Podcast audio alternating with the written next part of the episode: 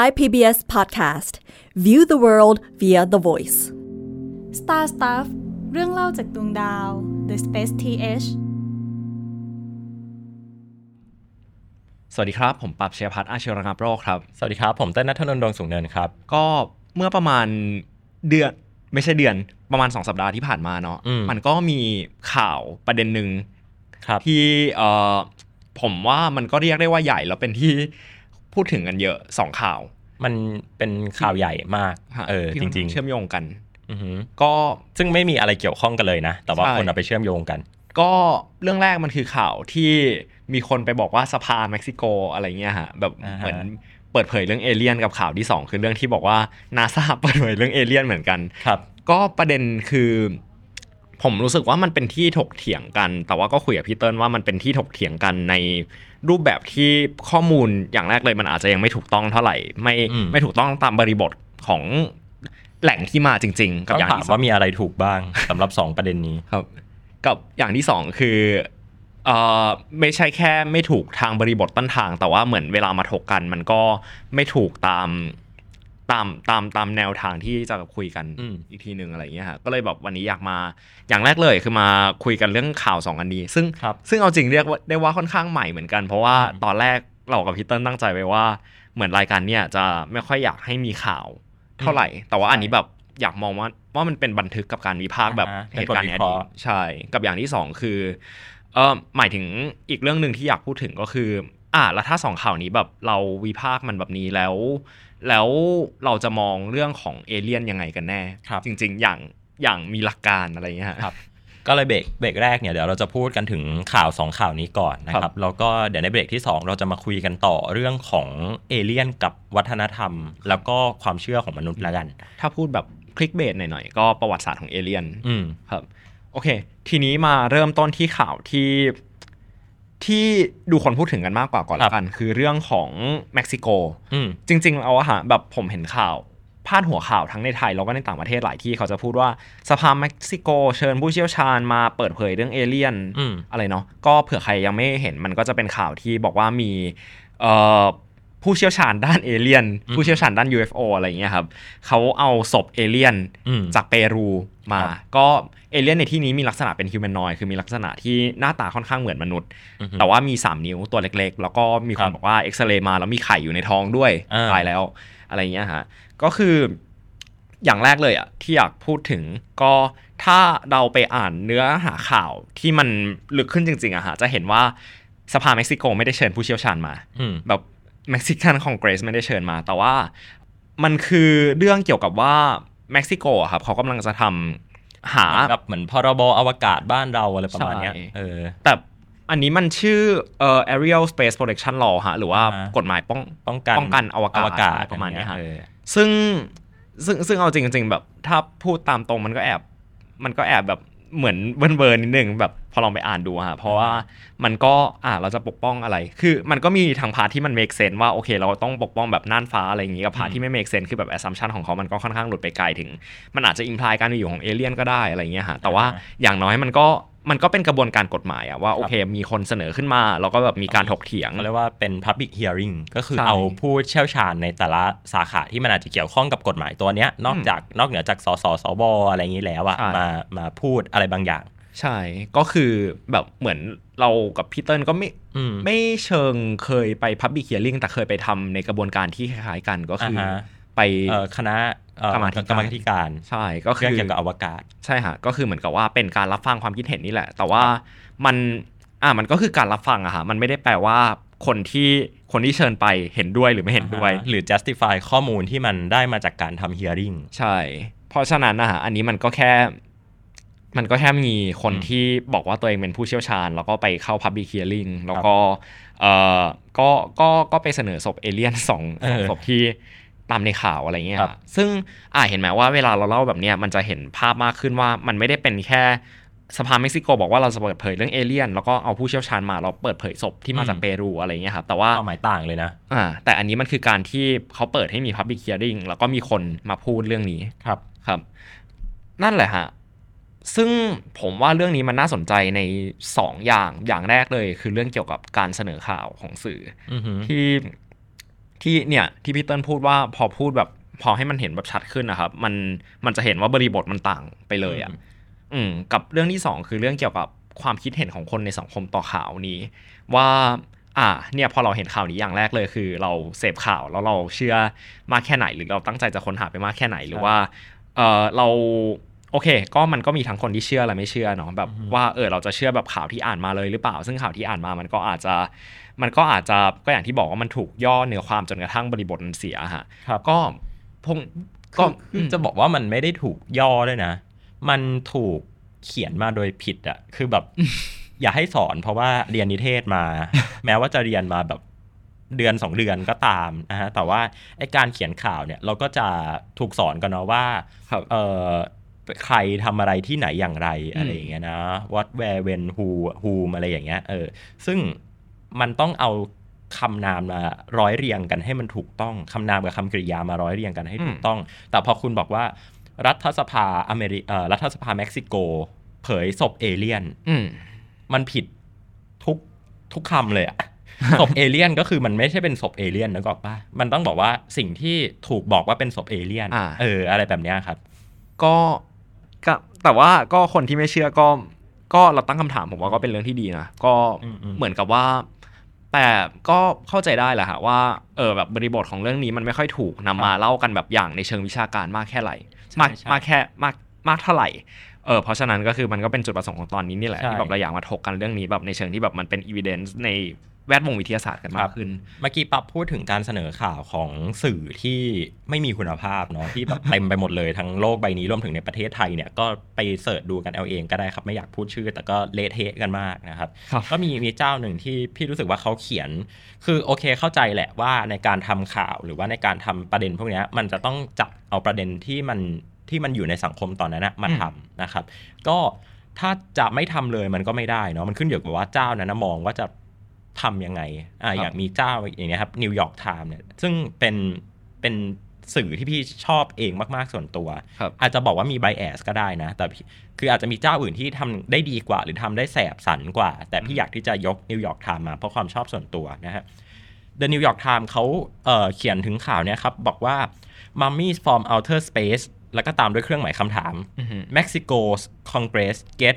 a first hand look เออ ก็ถ้าแปลเป็นภาษาไทยก็จะประมาณว่า เฮ้ย มัมมี่จากอวกาศเหรอ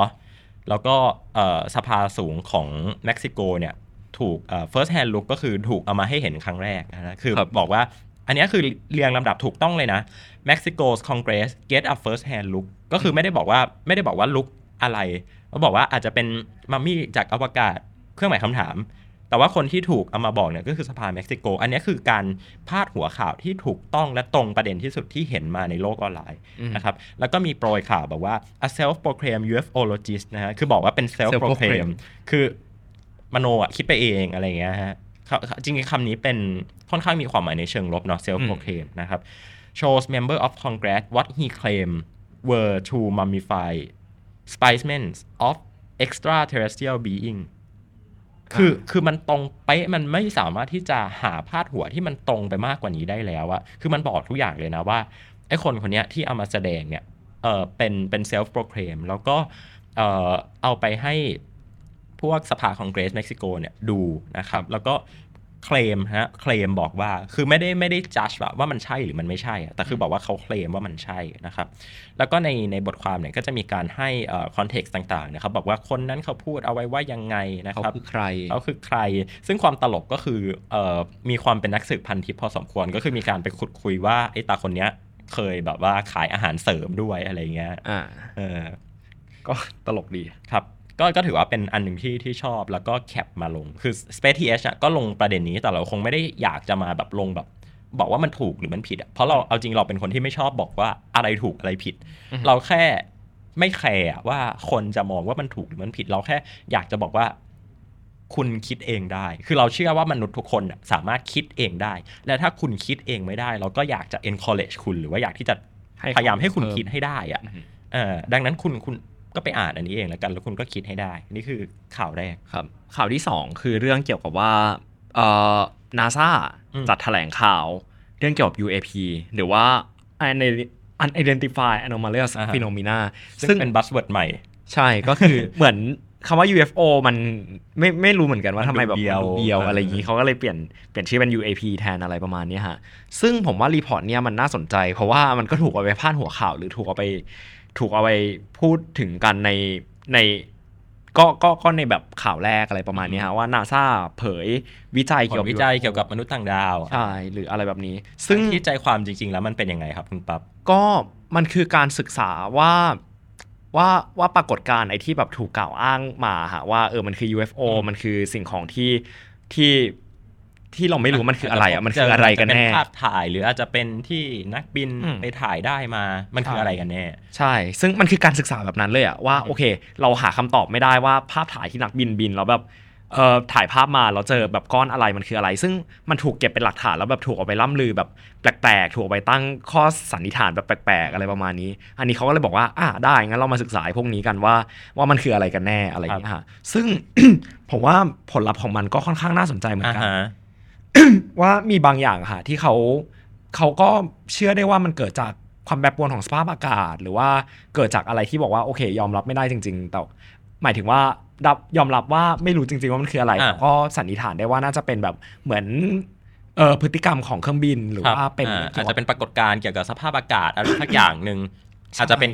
อาจจะเป็นเกี่ยวกับปรากฏการณ์ทางสภาพอากาศ หรือว่าอะไรสักอย่างหนึ่งที่มันทำให้มันได้ข้อมูลชุดเนี้ย ที่ทำให้มันได้ข้อมูลชุดเนี้ยมันได้ Data ชุดเนี้ยออกมา ใช่ แล้วก็เขาก็เขาก็พูดแบบชัดเจนมากว่าเรายังหาหลักฐานของการที่บอกว่าสิ่งสิ่งของเราเนี่ยมันมาจากต่างดาวไม่ได้ครับสิ่งที่เกิดขึ้นก็คือคนไปด่าเว้ยบอกว่านาซาไม่เห็นจะพูดอะไรเลยอืมนาซาปิดบังฮะเออ ก็จะต้องให้ความเห็นยังไงดีอะคือเอา ถ้าถ้าพูดในเชิงกระบวนการอะผมรู้สึกว่าไอสิ่งที่นาซาแถลงออกมามันค่อนข้าง ค่อนข้าง make sense เออระดับหนึ่งค่อนข้าง make sense แล้วมันถูก ใช่ว่าโอเค เราไม่รู้ใช่ไหมอ่างั้นเดี๋ยวเราพิสูจน์ให้ว่าว่าว่าทำไมมันจะจริงหรือไม่จริงใช่แล้วก็อ่าก็ได้ผลลัพธ์ออกมา เราก็บอกว่า เราก็ไม่ค้นพบหลักฐานว่าสิ่งสิ่งเหล่านี้มันเกิด มันเกิดมาจากต่างดาว คือคือมันมันมันต้องบอกว่ามันพิสูจไม่ได้ว่าอืมสิ่งที่อืมเกิดขึ้นเนี่ยมันมาจากต่างดาว ใช่ มันไม่ใช่ว่าไปบอกว่ามันมีหรือไม่มีอืมซึ่งโอเค คุณอาจจะบอกว่ามันมี อันนั้นก็แล้วแต่คุณ คุณอาจจะบอกว่ามันไม่มี อันนั้นก็แล้วแต่คุณ แต่ไอการที่คุณบอกว่ามันมีหรือไม่มีอะไอคำตอบตรงนั้นอะมันเป็น black box อืมแล้วมันเป็น black box ที่ถ้าคุณจะรู้ได้ คุณต้องหาหลักฐานมาเพื่อบอกว่ามันมีอยู่ใช่ไม่ใช่ถ้าคุณบอกว่า อะมันมีอยู่ แต่ยังไม่เคยถูกค้นพบ แล้วคุณรู้ได้ไง คุณจะเอาอะไรมาเคลมได้ว่ามันมีอยู่ ครับ แล้วก็อ่าจากที่พี่เติ้ลพูดมันก็เลยมีสองสเตทเมนต์ย่อยๆ ของเขาที่ที่พูดถึงประเด็นนี้เหมือนกัน เรื่องแรกเลยมันคือเรื่องว่า อ่า เขาบอกว่า พอเราเหมือนวิธีการเก็บข้อมูลดีไม่พอใช่ไหมอืมก็อ่าก็เก็บข้อมูลเพิ่มดีอืมประมาณนั้นแล้วเราก็มาครัทำบแบบเดิม แล้วเราก็อาจจะได้ข้อมูล อาจจะได้คำตอบมากขึ้นว่าที่มันชัดเจนมากขึ้นว่าโอเค มันเป็นยังไงกันแน่ครับแต่ว่าก็ไม่ไม่มันก็ไม่ใช่หลายคนก็ไปบอกว่าเออมันคือการบอกว่าเราควรให้งบกับการศึกษาเรื่องเอเลี่ยนมากขึ้นทางนั้นจริง ๆ มันคือแบบการบอกว่าโอเค เราควรมีอุปกรณ์ในการเก็บข้อมูล ซึ่งมันไม่ได้เป็นแค่เรื่องของเอเลี่ยนนะฮะมันคือเรื่องอ่าการเก็บแบบใช่เซนเซอร์แบบของรอบข้างของแบบ นักบินหรือของการสำรวจอะไรให้มันดีขึ้น เพราะแบบ อ่าเห็นไหมว่าใช่ด้วยเทคโนโลยีที่เรามีอยู่ตอนเนี้ยเราเจอสิ่งของที่มันอธิบายไม่ได้ฮะแปลว่าถ้าเรามีดีกว่าเนี้ยเราก็ควรจะได้หลักฐานในการอ่าเอาไปอธิบายปรากฏการณ์ได้มากขึ้น แต่มันไม่ใช่บอกว่าอะเราเอาสิ่งนี้ไปเพื่อศึกษาเอเลี่ยนโดยตรงครับกับอย่างที่สองเลยเนี่ยที่ผมว่าน่าสนใจคือเขาบอกว่ามันเป็นการ raise concern เรื่องเกี่ยวกับความปลอดภัยของกองทัพว่าอ่ว่าเหมือนกับว่าเออพอเรามีอุปกรณ์ดีไม่พอใช่ไหมแล้วแบบมันทำให้เกิดเจออะไรแบบเนี้ยเพราะฉะนั้นเราก็ควรมีการทำอืม การแบบให้งบมากยิ่งขึ้น เพื่อแบบทำใช่ให้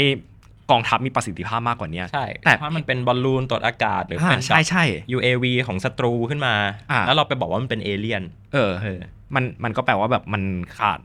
ละหลวมด้านความปลอดภัย แล้วก็ด้านแบบการการค้นหาข้อมูลอะไรอย่างเงี้ยฮะครับ ซึ่งเนี่ยผมรู้สึกว่าพอไปอ่านจริง ๆ แล้วอะงานวิจัยมันค่อนข้างแบบมันค่อนข้าง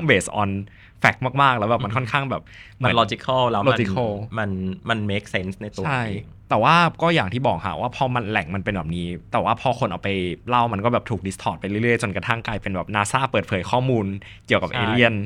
อะไรอย่างงี้ แล้วคนก็จะไปโยงกันเนื่องจากว่าสองข่าวเนี้ยมันเกิดขึ้นมาในเวลาที่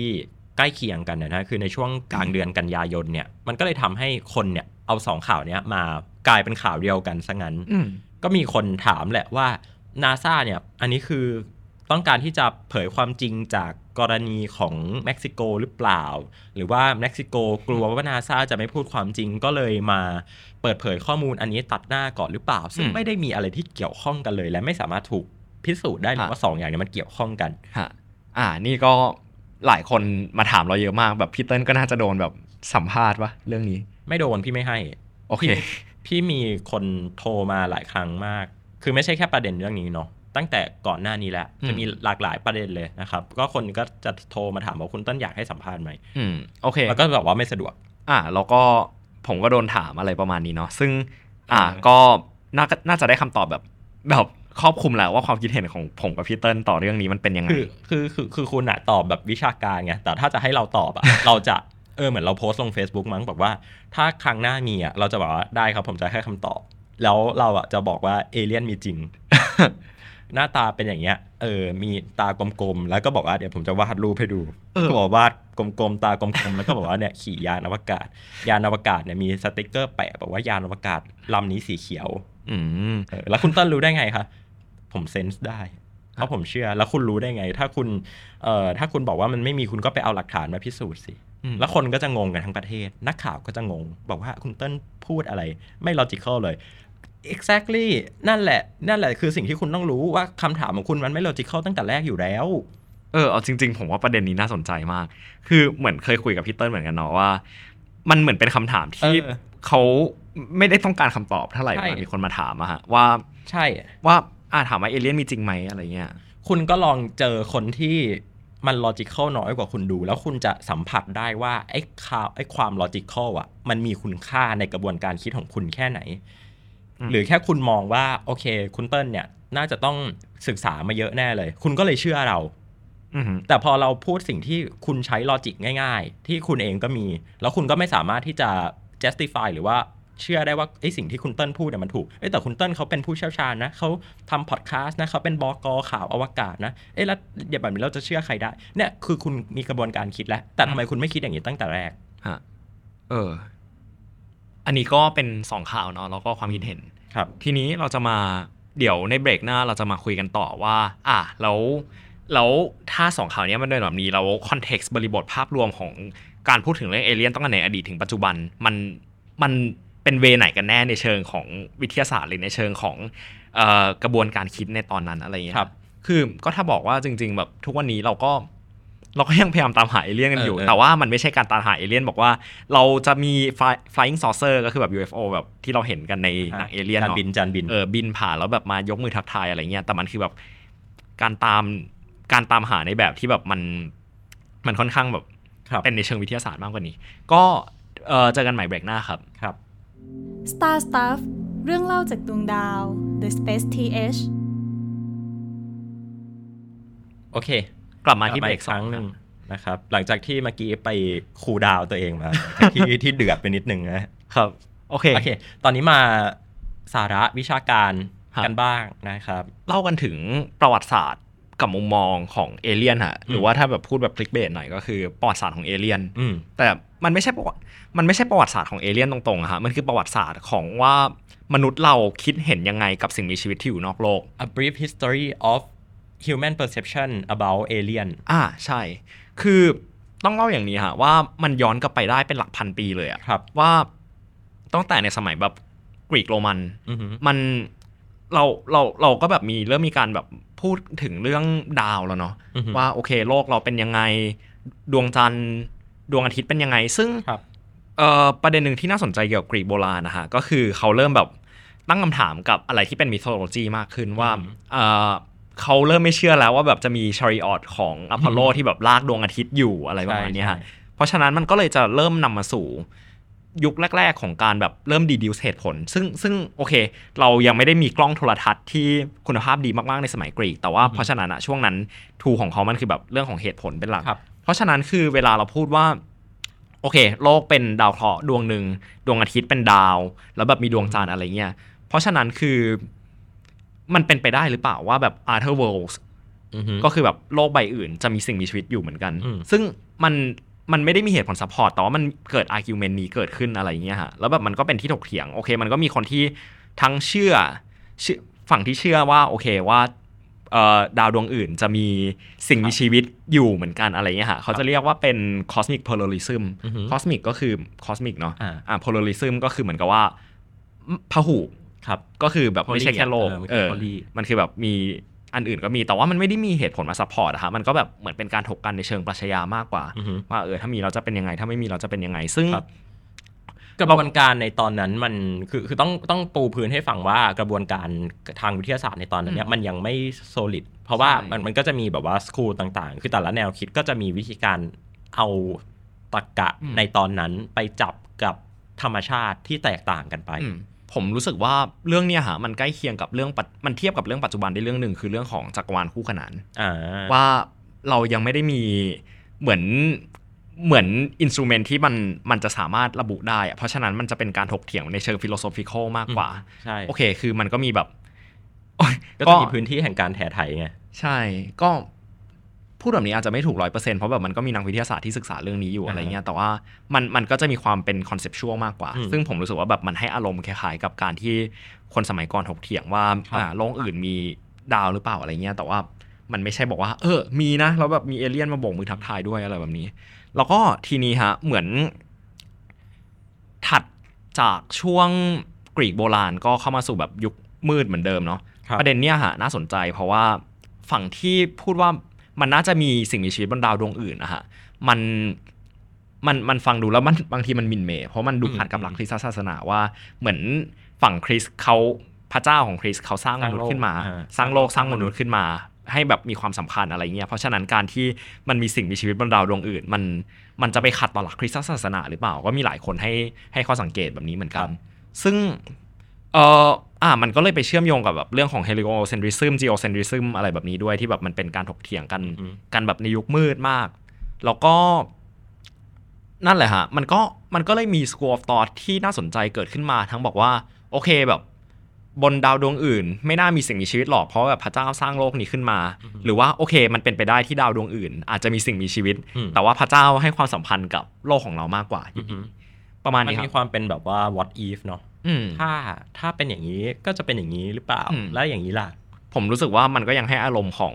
คล้ายๆกับการถกเถียงเรื่องจักรวาลคู่ขนานอยู่ดีอะอือฮึว่าโอเคแบบเราไม่มีอินสตูเมนต์ในยุคนั้นจริงๆอะเพราะฉะนั้นมันคือแบบการถกเถียงในเชิงครับโลจิกในเชิงแบบเหตุผลอย่างที่ว่าเลยอืมทีเนี้ยฮะจุดเปลี่ยนที่น่าสนใจอีกแล้วที่เปลี่ยนหลายเรื่องมากคือตอนปฏิวัติวิทยาศาสตร์อืมก็พอเราเปลี่ยนโมเดลของโลกจากแบบ geocentrism มาเป็น เอ่อ helio แล้วก็จนกระทั่งแบบ helio มันคือแบบดวงอาทิตย์เป็นศูนย์กลางเนาะแต่ว่าแบบหลายคนก็ยังมองว่าแบบดวงอาทิตย์เป็นศูนย์กลางของจักรวาลอยู่หรือเปล่าจนกระทั่งมันถูกตัดไปบอกว่าเป็นแค่แบบศูนย์กลางของระบบสุริยะเฉยๆอะไรเงี้ยฮะมันก็เลยทำให้ไอแนวคิดเรื่อง cosmic pluralism แบบถูกนำมาถกเถียงอีกรอบหนึ่งอย่างแบบอย่างน่าสนใจ นักคิดในช่วงนั้นหลายคนก็พูดถึงเรื่องนี้เหมือนกันนะฮะแบบ เอม a นูเอลคานหรืออะไรเงี้ยอืมโอเคเอามาโอเค มันเป็นช่วงหลังจากนั้นนิดนึง แต่ว่ามันก็เป็น argument ที่แบบสืบมาเนาะว่า โอเค แล้วเหมือนโลกของเรามีสิ่งมีชีวิตเอ่อแล้วดาวดวงอื่นที่มันน่าจะมีสภาพแวดล้อมคล้ายๆกับโลกหรือเปล่า เพราะว่าช่วงนั้นเราเริ่มรู้แล้วเนาะว่าแบบจักรวาลมันใหญ่มากอะไรอย่างเงี้ยฮะเพราะเพราะฉะนั้นมันคือการถกเถียงความเป็นไปได้อะว่า เออว่า condition ของโลกเรามีสิ่งทำให้มันเกิดสิ่งมีชีวิตได้แล้ว ดาวดวงอื่นที่มันมีจำนวนเยอะมากๆ มันก็อาจจะมีสักดวงหนึ่งหรือเปล่าที่มันควรมี condition ให้ให้มีสิ่งมีชีวิตได้เหมือนกัน ทีเนี้ยฮะเรื่องของว่าสิ่งมีชีวิตเป็นรูปแบบไหน ก็เริ่มเป็นเรื่องที่ถูกนำมาถกเถียงเยอะในเรื่องเรื่องนั้นเหมือนกันอืมเพราะเมื่อก่อนฮะเวลาเราพูดถึงพระเอ่อ cosmic pluralism อะฮะเรามักจะ assume ว่าอะสิ่งมีชีวิตอาจจะเป็น humanoid หรือเปล่า คือมีลักษณะที่เหมือนมนุษย์ หรือว่าแค่บอกว่ามี civilization ที่ในรูปแบบของมนุษย์ แต่อันเนี้ยฮะในยุคนี้มันเริ่มมี argument ที่แบบถกเถียงกันมากขึ้นว่า สิ่งมีชีวิตบนดาวดวงอื่น มันควรมีลักษณะเป็นยังไงกันแน่ ว่ามันจะต้องแบบมีความเป็น humanoid หรือเปล่า หรือแบบมันเป็นไปได้ว่านิยามของสิ่งมีชีวิต มันควรจะมีรูปแบบอื่นได้มากขึ้น แต่ว่าก็ คือผมว่ามันน่าสนใจตรงที่ก็อย่างที่แบบย้ำมาหลายรอบแล้วว่า มันมันถูกจำกัดด้วยข้อจำกัดของประสิทธิภาพของอุปกรณ์จริง ๆอะฮะอืมอืมแล้วแบบมันก็มันก็เลยเป็นข้อถกเถียงเชิง เชิงเชิง theoretical เออเอาจริงมันมีมันมันมันคือที่มาของไอ้ eye size กับ eye size อืมที่ที่พี่ชอบพูดถึงอะครับเออ ที่บอกว่าจริง ๆ แล้วเราคือคือคือความเขาเรียกว่าอะไรความก้าวหน้าทางลอจิก กับความก้าวหน้าทางอุปกรณ์ที่ใช้ในการ observation เนี่ยมันมันมันต้องไปคู่กัน อืมฮะพูดหลังจากผ่านยุคของผ่านยุคของ scientific revolution อือฮึ age of enlightenment มาแล้ว มันก็เริ่มเข้าสู่แบบศตวรรษที่ 18 19 เนาะซึ่งได้มาทั้งอินสตูเมนที่ดีขึ้นใช่แล้วก็ตรรกะกระบวนการคิดที่มันดีขึ้นมากอืมใช่ ช่วงนั้นมี argument หนึ่งที่น่าสนใจที่พี่นิกเคยพูดถึงในตอนดาวอังคารไว้ครับคือมี ก็นักดาราศาสตร์ในตอนนั้นเขาก็ตั้งข้อสันนิษฐานว่า เออ เราเห็นแบบคล้ายๆเป็นคูคลองบนดาวอังคารหรือเปล่า เขาเรียกว่าเป็น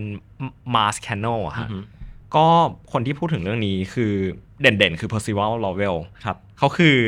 คนที่ก่อตั้งหอดูดาวลอเวลที่คลายทอมบอลเป็นคนพบดาวพลูโตที่นั้นครับอะไรเงี้ยฮะคนนี้คนนี้แบบในช่วงประมาณปลายศตวรรษที่ 19 ก็คือครับปีพันแปดร้อยกว่าๆเนาะเขาแบบอ่าสืบเนื่องจากตอนที่แล้วนี่นะอ่า เขาประวัติศาสตร์อเมริกาอืมเขาเขาเขาไปส่องดาวอังคารฮะแล้วเขาก็เจอว่า เออ แบบมันมีลักษณะที่เป็นแพทเทิร์นคล้ายๆกับคูคลองบนดาวอังคารครับเพราะฉะนั้นเขาก็เลยตั้งข้อสันนิษฐานว่าเออมันเป็นไปได้ไหมว่าเมื่อก่อนมันเคยอาจจะมี civilization บนดาวอังคารที่แบบอืมเหมือนขุดคลองทิ้งเอาไว้ครับอะไรเงี้ยแต่ตอนนี้มันน่าจะ extinct ไปแล้วครับแต่คือคือมันเป็นหนึ่งในคำอธิบายอะต้องบอกว่าใช่มันเป็นหนึ่งในคำอธิบายว่าโอเค observation เขาไปเจอสิ่งที่มันเอ้ยมันดูเหมือนเป็น artificial อ่าถูกถูก สิ่งมีชีวิตสร้างขึ้นครับแน่ๆเขาก็เลยมองว่าเออหรือว่าในอดีตเนี่ยมันจะมีมนุษย์ต่างดาวอยู่บนดาวอังคารแล้วก็ไปขุดคลองอืมใช่ แล้วแต่ว่าขั้นแต่ว่าหลังจากนั้นไม่นานเท่าไหร่อะฮะก็มีคนไปคนไปแบบเหมือน proof อีกรอบหนึ่ง argument เนี้ยฮะเราก็เจอว่า เฮ้ยมันเป็นความผิดพลาดของอุปกรณ์เฉยๆ ใช่ ซึ่งผมว่ามันน่าสนใจมากตรงที่มันเหมือนแบบมันเหมือนคู่ขนานกับสิ่งที่เราเจอที่ดาวศุกร์เมื่อประมาณสองสามปีที่แล้วอะอ่าว่าเมื่อสองสามปีที่แล้วมันมีการ ค้นพบแก๊สชื่อฟอสฟีนบนดาวศุกร์ที่ตอนนั้นแบบเขาเรียกว่าอะไรวะ ราชสมาคมดาราศาสตร์อือหืออืมเขาแบบเหมือนแถลงข่าวยิ่งใหญ่มากอะครัฮะบว่าเหมือนเจอแก๊สนี้เพราะว่ามันสำคัญมาก เพราะว่าแก๊สนี้มันเป็นแก๊สที่บนโลกเราอะมันจะเกิดขึ้นได้แค่จากสองอย่าง คืออุตสาหกรรมกับสิ่งมีชีวิตครับ ซึ่งก็แปลว่าจะต้องมีสิ่งมีชีวิต หรือมีอุตสาหกรรมบนดาวอังคารดาวศุกร์เออบนเออบนดาวศุกร์ฮะแต่ว่าหลังจากนั้นไม่นานนะฮะก็มีคนมาคนมาแบบทำ ทำแบบเหมือนเทสอีกรอบนึงอะไรเงี้ยแล้วปรากฏว่า เอ้ยมันเป็นแค่ความผิดพลาดของการวัดค่าเฉยพี่นึกถึงอีกข่าวหนึ่งก็คือตอนที่เอ่อมีรีเสิร์ชออกมาบอกว่าสามารถวัดความเร็วของอนุภาคนิวตริโนได้เร็วกว่าแสงๆอืมปรากฏว่าเกิดจากปลั๊กของเครื่องเร่งอนุภาคมันหลวมทำให้การวัดค่ามันผิดพลาดอืมอืมก็นั่นแหละฮะก็จะเห็นว่าโอเค มันก็มีข้อสันนิษฐานเกิดขึ้นมาด้วยด้วย ด้วยข้อจำกัดทางบริบทของของสังคมในตอนนั้นอะไรอย่างครัเงี้บยว่า เรายังไม่รู้แน่ ๆว่าว่าว่ารายละเอียดดีเทลของดาวของอะไรมันเป็นยังไง เพราะฉะนั้นมันก็มีข้อสันนิษฐานที่ based on based on สิ่งที่มันสมเหตุสมผลในตอนนั้นมันเกิดขึ้นมาได้ แต่ในขณะเดียวกันมันก็จะถูก proof อยู่ดี และความเจ๋งของมันก็คือกระบวนการในการพิสูจอะมันดันเป็นกระบวนการเดียวกันที่ใช้กันก็คือการหักล้างด้วยอืมด้วยหลักฐานทางวิทยาศาสตร์ครับคือเรารู้สึกว่ามันจะเถียงกันไม่จบ คือมันเหมือนปัญหาศาสนาศาสนามันเถียงกันไม่จบ เพราะว่ามันไม่ได้ถูกเซตอยู่บนเกมกระดานเดียวกันอะอะมันก็แบบคนนี้จะเล่นกติกานี้คนนี้จะเล่นกติกานี้มันก็เลยแบบไปด้วยกันไม่ได้ แต่พอมันเป็นกระบวนการวิทยาศาสตร์เนี่ยมันอาจจะไม่ร้อยเปอร์เซ็นต์ละกัน แต่ว่าพี่ว่า 80-90%เนี่ยมันถูกเล่นอยู่บนกระดานเดียวกัน อืมครับ ก็เป็นประมาณนี้ ซึ่งเหมือนทีเนี้ยฮะจากประเด็นช่วงศตวรรษที่ 18 19 ผมให้ความสนใจอย่างหนึ่งที่ ที่ก็น่าจะหาหลักฐานยาก แต่ว่าผมรู้สึกว่ามันมันมันเป็นจุดที่แบบความแตกต่างของอือหือของเอเลียนใน perception ของนักวิทยาศาสตร์ กับเอเลียนใน perception ของสังคมในเชิง pop culture อะฮะมันเริ่มแบบมันเริ่มแยกออกจากกันแบบชัดเจนมากๆอือหือเพราะว่าเพราะแบบมันเป็นช่วงยุคที่อุปกรณ์ทางดาราศาสตร์มันเริ่ม มันเริ่มดีขึ้นเนาะเพราะฉะนั้นมันก็จะเริ่มมีแบบเมท o โ o โลจีในการศึกษาเรื่องของเอเลียนที่ชัดเจนมากขึ้นมันมันไม่ได้เหมือนกับแบบเมื่อ4ี่ห้าร้อยปีที่แล้วอะฮะที่แอปพาราตัสอะไรมันก็ยังไม่มี เพราะฉะนั้นแบบมันก็ได้แต่แค่บอกว่าเออมันเป็นไปได้ที่จะมี เพราะฉะนั้นคือพอหลักฐานมันยังไม่เพียงพออะไรเงี้ยมันก็มีความเป็นไปได้ที่เหมือนฝั่งวิทยาศาสตร์ กับอืมฝั่งฝั่งที่ใช้ตรรกะกับฝั่งแบบสังคมทั่วไปมันมันจะยังมีแนวคิดที่คล้ายๆกันอยู่อือฮึแต่พอแบบแอปพาราตัสมันชัดเจนมากขึ้นเราทำให้เริ่มรู้ว่าเออบนดาวอังคารมัน อาจจะไม่น่ามีเอเลี่ยนปะวะอะไรอย่างนี้ มันเริ่มทำให้ภาพการศึกษาเอเลี่ยนในมุมมองของวิทยาศาสตร์ กับภาพเอเลี่ยนที่ที่ในเชิงของ pop culture มันเริ่มแยกออกจากกันอือฮึแบบชัดเจนมาก ๆ อะไรอย่างนี้ฮะอย่างเช่นในเรื่องของ Mars Canal ที่เล่าไปอะครับมันก็เป็นจุดเริ่มต้นของของการเขียนนิยาย War of the World ของ H.G. Wells อืมคือ H.G. Wells เขาเป็นนักเขียนนิยายไซไฟในช่วงนั้นเนาะแล้วเขาก็ได้แรงบันดาลใจมาจากไอ้เรื่อง Mars Cannon นี่แหละว่าเออมันเป็นไปได้หรือเปล่าที่จะมีมีเอเลี่ยนอยู่บนดาวอังคารเขาก็เลยแต่งนิยายว่าเออมีเอเลี่ยนจากดาวอังคารมาบุกโลกอะไรประมาณนี้ ซึ่งเอ่อไอ้นิยายเรื่องเนี้ยก็ถือถูกถือว่าเป็นไซไฟยุคใหม่ตัวแรก เพราะว่ามีการเอาหลักการที่มันมีความใกล้เคียงกับกระบวนการคิดยุคใหม่ ที่มันอืมที่มนุษย์ได้รับมาเนี่ยเอามาเขียนเป็นเรื่องราวฮะแต่ในขณะเดียวกันมันก็มันก็พอมันเป็นไซไฟมันก็คือแบบเหมือนดันออกจากความเป็นจริงมากขึ้นเนาะเพราะฉะนั้นมันก็จะเกิดแบบภาพของเอเลี่ยนที่ที่เป็นเอเลี่ยนอะแต่มันจะไม่ได้เหมือนกับภาพเอเลี่ยนที่ที่นักวิทยาศาสตร์เขาพยายามหากัน ใช่ ซึ่งอันเนี้ยเราว่ามันเป็นช่องว่างที่ที่พอคนมาเซตกันอะว่าอันเนี้ยคือคือคอนเทนต์คืออมความสนุกสนานเนี่ยมันมันเปิดโอกาสให้ให้เราไม่ต้องไปจับผิดอะไรมากมายครับอ่าครับ ก็นั่นแหละฮะทีนี้แบบเหมือนผมขอแยกแบบง่ายๆ แบบ simplify มาเป็น2ไทม์ไลน์แล้วกัน คือเรื่องของเรื่องของแบบฝั่งกระบวนฝั่งที่แบบสำรวจทางวิทยาศาสตร์กับฝั่งนิยายเนาะทีเนี้ยฝั่งนิยายมันก็มีการพัฒนาเอเลี่ยนแบบขึ้นเรื่อยๆ มันเริ่มมีว่าโอเค เป็นไปได้ว่าเอเลี่ยนจะเกิดจากดาวอังคาร แล้วก็มีการพัฒนาเอเลี่ยนที่แบบเป็น humanoid เป็นเขาเรียกว่าอะไรวะ grey grey alien อ่าอ่าฮะอ่า grey alien ขึ้นมามี flying saucer อะไรประมาณเนี้ยฮะครับแล้วมันก็เลยกลายเป็นภาพจำของภาพจำของเอเลียนในเชิง pop culture ขึ้นมา ว่าว่าว่าเอเลียนมันควรมีลักษณะหน้าตาแบบนี้อ่าเอเลียนถ้าเราจะแต่งนิยายแบบในลักษณะเดียวกัน มันน่าจะมีความเป็นมนุษย์มีมีสามนิ้วมีอะไรแบบนี้ อืมเอหเลียรืนอว่ามีฮะสามนิ้วเลี้ยนสามนิ้ว หรือว่าหรือว่าอาจจะมีเทคโนโลยีที่มันใกล้เคียงกับเทคโนโลยีของโลกที่เรารู้จักกันอย่างเช่นในช่วงนั้น มันมีการประดิษฐ์เครื่องยนต์เจ็ตขึ้นมาอ่าครับก็เลยทำให้ตัวยานเอเลี่ยนเนี่ยมันจะต้องแบบเหมือนมีไอพ่นอะไรอย่างเงี้ยฮะหรือว่าตอนนั้นเราเริ่มรู้จักกับแบบว่าพวกเทคโนโลยีแบบเอ่อ hover อะไรอย่างเงี้ยอย่างเช่นแบบว่าเฮ้ยแม่เหล็กไฟฟ้าถ้าเราแบบว่าเออสามารถแบบทำแบบเร่งแม่เหล็กได้มันอาจจะเกิด levitation อะไรเงี้ยยานเอเลี่ยนก็เลยแบบลอยได้ อืมอืมก็ มันก็เลยเป็นไซไฟเนาะเพราะว่าไซไฟจริง ๆ มันก็คือการที่แบบสะเอาท้อนโลกแห่งความเป็นจริง ใช่ เพราะฉะนั้นคือก็ถ้าใครสังเกตอะภาพของเอเลี่ยนในเชิง pop culture มันก็จะมีการพัฒนาขึ้นเรื่อย ๆ เพราะว่า เพราะว่ามันมันผูกกับบริบทเชิงสังคมอะฮะอืมมีช่วงหนึ่งที่ยานอวกาศมันเป็นสีเหล็กแบบ metallic มันอ่ามันมากๆ มันเป็นเพราะว่ามันเป็นเพราะว่าแบบในช่วงนั้นแบบ aircraft ในยุคนั้นอะอือฮึมันเป็นสีเหล็กแบบนั้นเหมือนกัน หรือว่า ช่วงหนึ่งที่คอมพิวเตอร์บนยานอวกาศของเอเลี่ยนมันมีหน้าตาแบบใดแบบหนึ่ง มันก็เป็นเพราะว่ามันสะท้อนภาพของครับเทคโนโลยีของโลกในยุคนั้น หรือแม้กระทั่งเอ่อตัวพล็อตเรื่องที่มันเป็นความขัดแย้ง หลายอืมอย่างมันก็ถูกเอามาจากความขัดแย้งที่เคยเกิดขึ้นบนโลก เช่น เรื่องของเออความเท่าเทียม เรื่องของชาติพันธุ์ต่างๆ เรื่องของการบุกรุก ดินแดนใหม่อะไรอย่างเงี้ย คือคือมันมีมันเหมือนการเอาปัญหาของคนในโลกอะแล้วไปสะท้อนแล้วบอกว่าสิ่งเนี้ยจะเกิดขึ้นกับเอเลียนอืมเกิดขึ้นในในบริบทของอวกาศเมื่อเราไปเจอเอเลียนอะเช่นถ้าเราไม่ไปยึดเอเลียนเอเลียนก็มายึดเราอืมอืมอ่าอันนี้คือฝั่งไซไฟเนาะก็น่าจะเห็นแล้วว่าไทม์ไลน์ของไซไฟมันคือการเติบโตขึ้นและสะท้อนภาพของบริบทของสังคมในชุยุคนั้นครับทีนี้คำถามคือเราฝั่งวิทยาศาสตร์อะฮะอือหือแบบในฝั่งงานวิจัยเขาพูดถึงเรื่องเอเลี่ยนกันยังไงบ้าง หลังจากที่ หลังจากที่เออเกิดเรื่องมาสแคนโนขึ้นนะฮะอือหือก็เหมือนยังไงแบบดาวอังคารกับดาวศุกร์มันก็เป็นดาวที่คนให้โฟกัสอยู่ดีเนาะเพราะว่าแบบอืมด้วยทูในยุคนั้นจนถึงแบบในใกล้ๆกับยุคก่อนยุคนี้นิดหนึ่งอะฮะมันยังทูของเรายังสามารถแบบ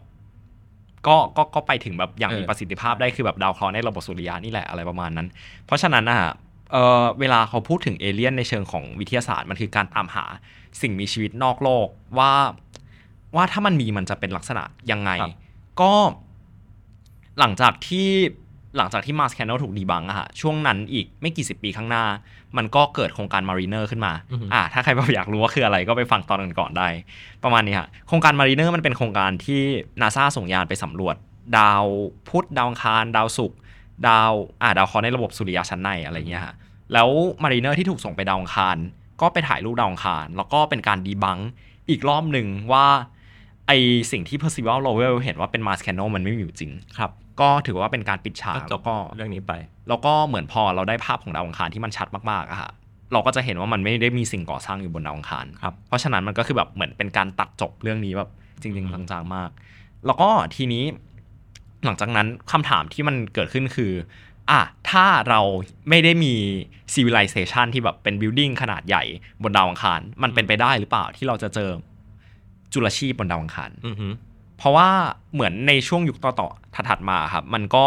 เริ่มมีหลักฐานที่แสดงให้เห็นว่าบนดาวอังคารอาจจะเคยมีน้ำเพราะฉะนั้นมันก็มีความเป็นไปได้ที่มันจะมีสิ่งมีชีวิต แต่ว่ามันก็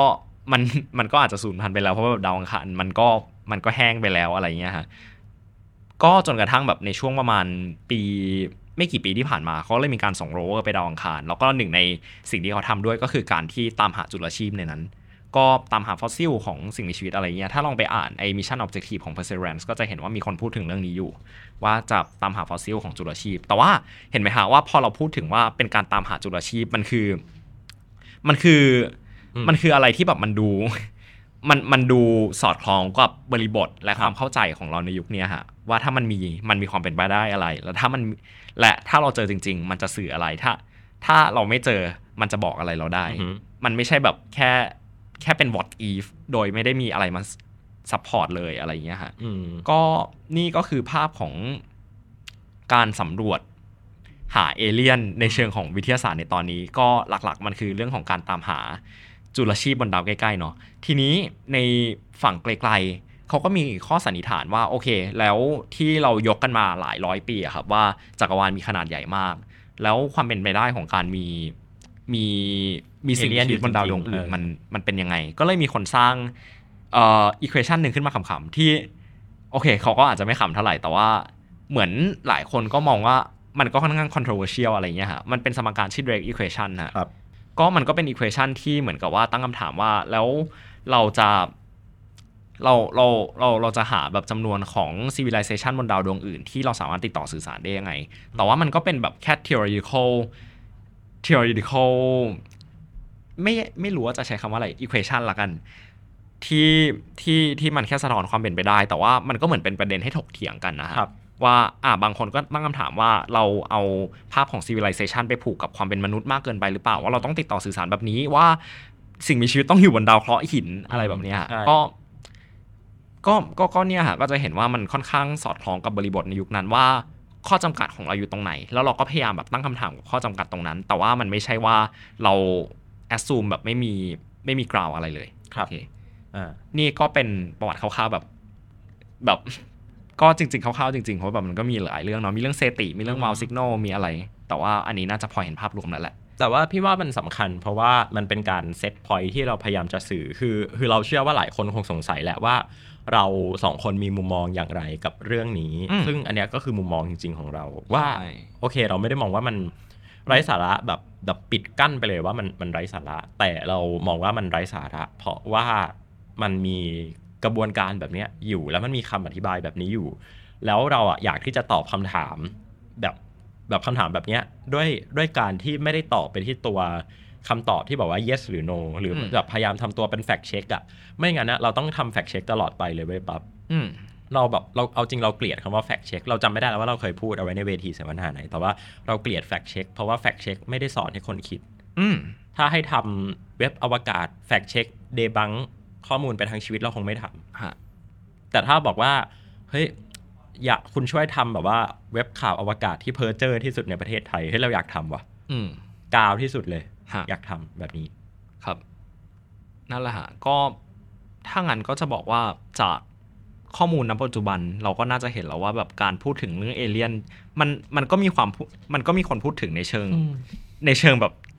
ในเชิงแบบที่เป็นเหตุเป็นผลได้ เพราะฉะนั้นแบบถ้าถ้าแบบอยากคุยกันเรื่องเอเลี่ยนก็ช่วยคุยกันแบบอย่างเป็นเหตุเป็นผลมากหรือขึ้นถ้าคุณก็จะไร้เหตุผลดีมากเราก็จะไม่มีเหตุผลเลยด้วยครับ ก็แน่นอนครับเอเลี่ยนมีมีจริงมีจริงเล่นมีจริง บทสรุปของตอนนี้นะครับ ก็คือเราสองคนเนี่ยนะครับคุณเติ้ลกับคุณปั๊บก็มาสรุปให้ทุกคนฟังกันว่าเอเลี่ยนเนี่ยมีจริงนะครับครับก็อยากให้ทุกคนออกไปตามหาเอเลี่ยนกันครับครับผมเติ้ลนัทนนท์ดวงสุขเนินครับผมปรับเชฟพัฒน์อาชีวระงับโลกครับลาทุกคนไปก่อนไปค้นหาเอเลี่ยนกันสวัสดีครับอ้อแล้วก็จริง ๆ ลืมว่าต้องพูดปิดรายการว่าเออโอเค ถ้าใครอยากตามพอดแคสต์อยากศึกษาเรื่องเอเลี่ยนมากขึ้นนะครับ ก็